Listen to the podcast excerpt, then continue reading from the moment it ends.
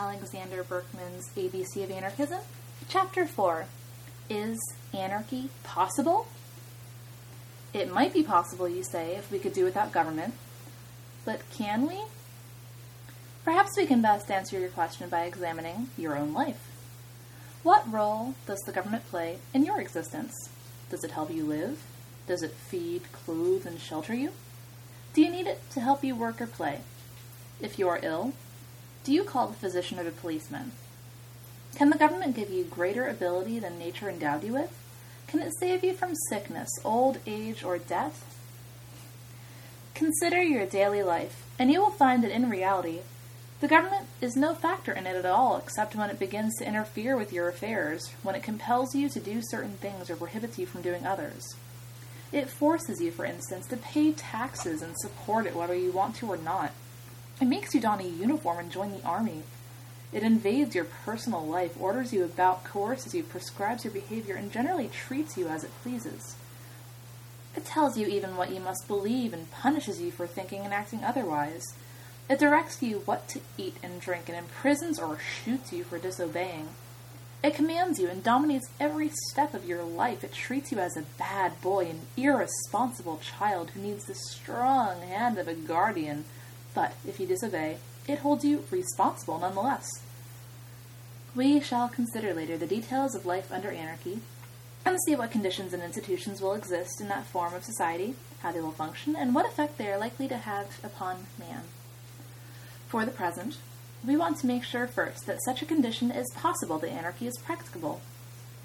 What is the existence of the average man today?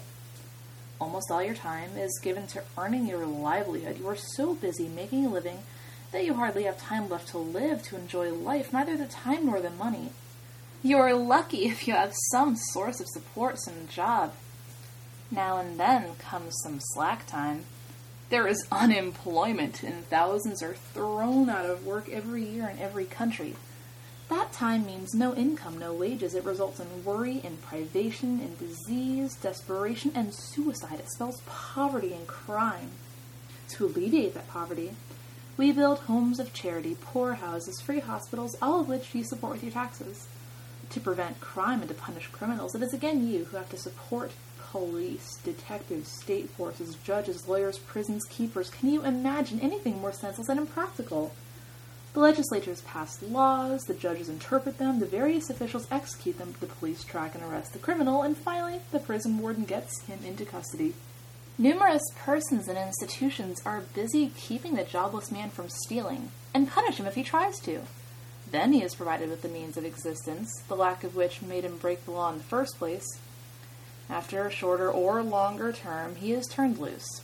If he fails to get work, he begins the same round of theft, arrest, trial, and imprisonment all over again.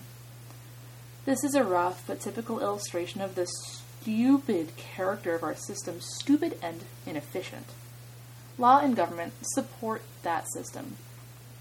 Is it not peculiar that most people imagine we could not do without government, when in fact our real life has no connection with it whatever, no need of it? It is only interested with where law and government step in.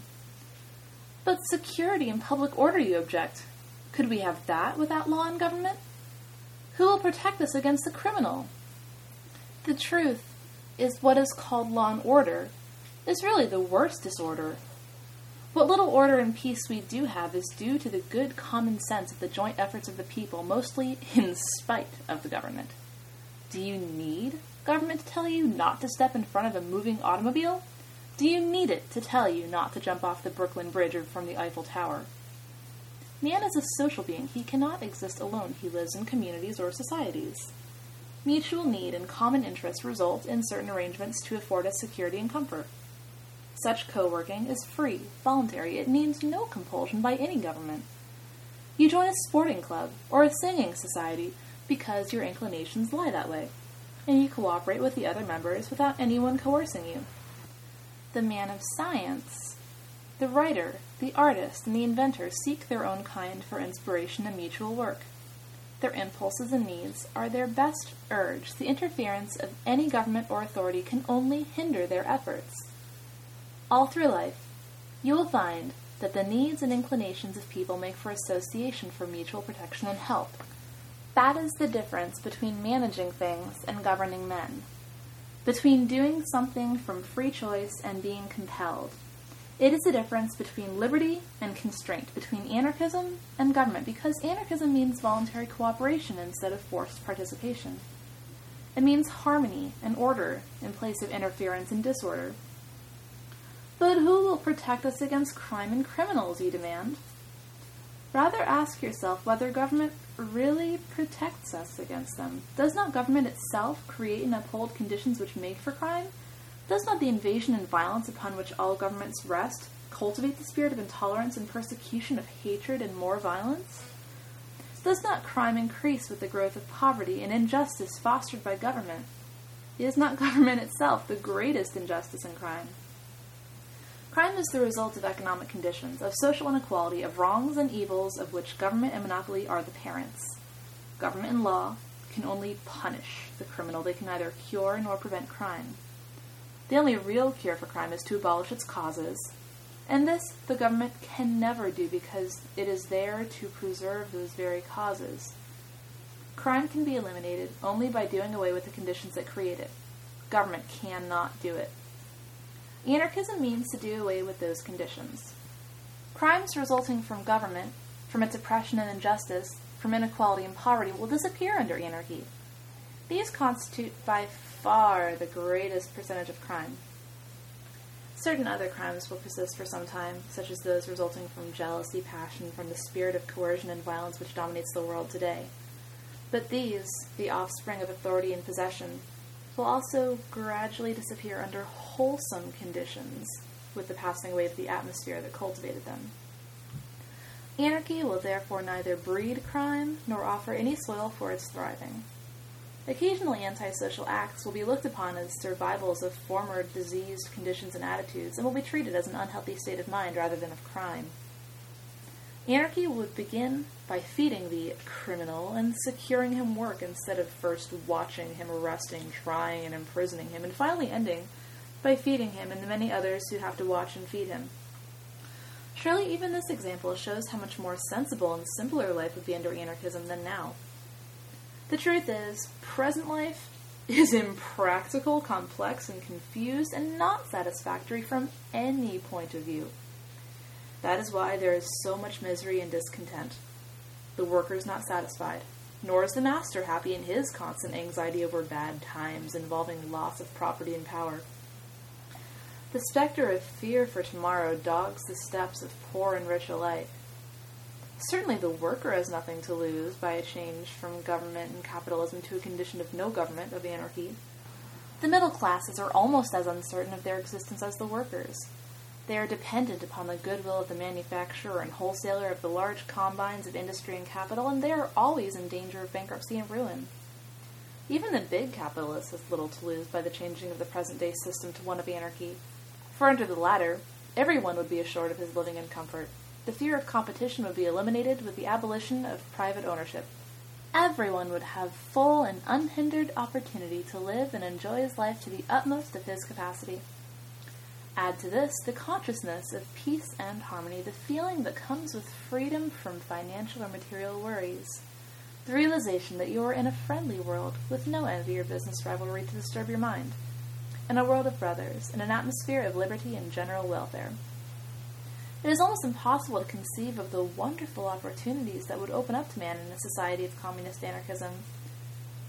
The scientist could fully devote himself to his beloved pursuits without being harassed about his daily bread. The inventor would find every facility at his disposal to benefit humanity by his discoveries and inventions. The writer, the poet, the artist, all would rise on the wings of liberty and social harmony to greater heights of attainment. Only then would justice and right come into their own. Do not underestimate the role of these sentiments in the life of man or nation. We do not live by bread alone. True existence is not possible without opportunity to satisfy our physical needs, but the gratification of these by no means constitutes all of life. Our present system of civilization has, by disinheriting millions, made the belly the center of the universe, so to speak. But in a sensible society, with plenty for all, the matter of mere existence, the security of a livelihood, would be considered self-evident and free as the air is for all.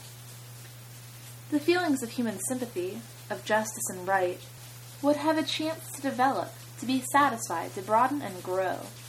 Even today, the sense of justice and fair play is still alive in the heart of man, in spite of centuries of repression and perversion. It has not been exterminated.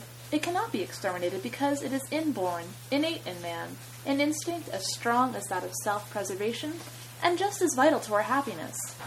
For not all the misery we have in the world today comes from lack of material welfare. Man can better stand starvation than the consciousness of injustice.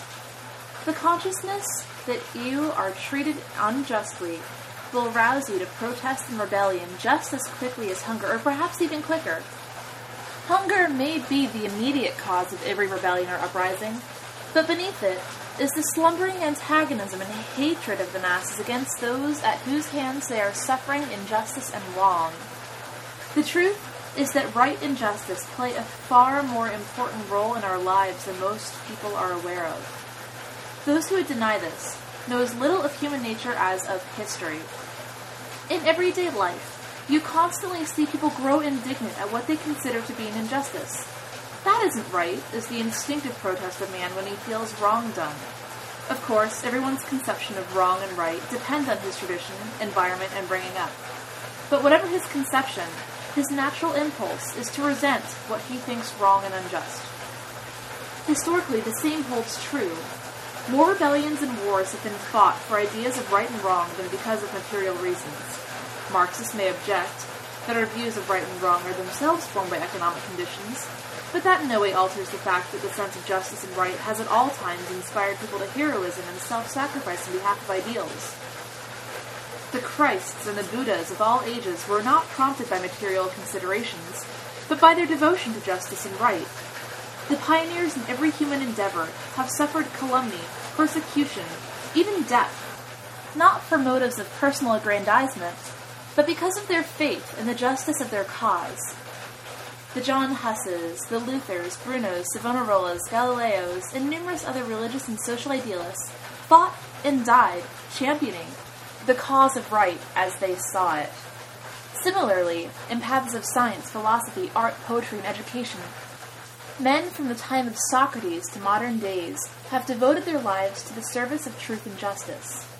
In the field of political and social advancement, beginning with Moses and Spartacus, the noblest of humanity have consecrated themselves to ideals of liberty and equality. Nor is this compelling power of idealism limited only to exceptional individuals. The masses have always been inspired by it. The American War of Independence, for instance, began with popular resentment in the colonies against the injustice of taxation without representation. The Crusades continued for 200 years. In an effort to secure the Holy Land for the Christians. This religious ideal inspired 6 million of men, even armies of children, to face untold hardships, pestilence, and death in the name of right and justice. Even the late World War, capitalistic as it was in cause and result, was fought by millions of men in the fond belief that it was being waged for a just cause, for democracy and the termination of all wars. So, all through history, past and modern, the sense of right and justice has inspired man, individually and collectively, to deeds of self-sacrifice and devotion, and raised him far above the mean drabness of his everyday existence. It is tragic, of course, that this idealism expressed itself in acts of persecution, violence, and slaughter. It was the viciousness and self-seeking of king, priest, and master, ignorance and fanaticism which determined these forms. But the spirit that filled them was that of right and justice. All past experience proves that this spirit is ever alive and that it is a powerful and dominant factor in the whole scale of human life. The conditions of our present-day existence weaken and vitiate this noblest trait of man, pervert its manifestation, and turn it into channels of intolerance, persecution, hatred, and strife. But once man is freed from the corrupting influences of material interests, lifted out of ignorance and class antagonism, his innate spirit of right and justice would find new forms of expression, forms that would tend toward greater brotherhood and goodwill, toward individual peace and social harmony. Only under anarchy could this spirit come into its full development, liberated from the degrading and brutalizing struggle for a daily bread, all sharing in labor and well-being, the best qualities of man's heart and mind would have opportunity for growth and beneficial application. Man would indeed become the noble work of nature that he has till now visioned himself only in his dreams. It is for these reasons that anarchy is the ideal, not only of some particular element or class, but of all humanity, because it would benefit in the larger sense all of us. For anarchism is the formulation of a universal and perennial desire of mankind. Every man and woman, therefore, should be vitally interested in helping to bring anarchy about. They would surely do so, if they but understood the beauty and justice of such a new life. Every human being who is not devoid of feeling and common sense is inclined to anarchism. Everyone who suffers from wrong and injustice from the evil, corruption, and filth of our present-day life is instinctively sympathetic to anarchy. Everyone whose heart is not dead to kindness, compassion, and fellow sympathy must be interested in furthering it. Everyone who has to endure poverty and misery, tyranny and oppression, should welcome the coming of anarchy. Every liberty and justice-loving man and woman should help realize it. And foremost, and most vitally of all, the subjected and submerged of the world must be interested in it. Those who build palaces and live in hotels, who set the table of life but are not permitted to partake of the repast, who create the wealth of the world and are disinherited, who fill life with joy and sunshine and themselves remain scorned in the depths of darkness, the Samson of life, shorn of his strength by the hand of fear and ignorance, the helpless giants of labor, the proletariat of brain and brawn, the industrial and agrarian masses, these should most gladly embrace anarchy. It is to them that anarchism makes the strongest appeal. It is they who first and foremost must work for the new day that is to give them back their inheritance and bring liberty and well-being, joy and sunshine to the whole of mankind. A splendid thing, you remark. But will it work? And how shall we attain it?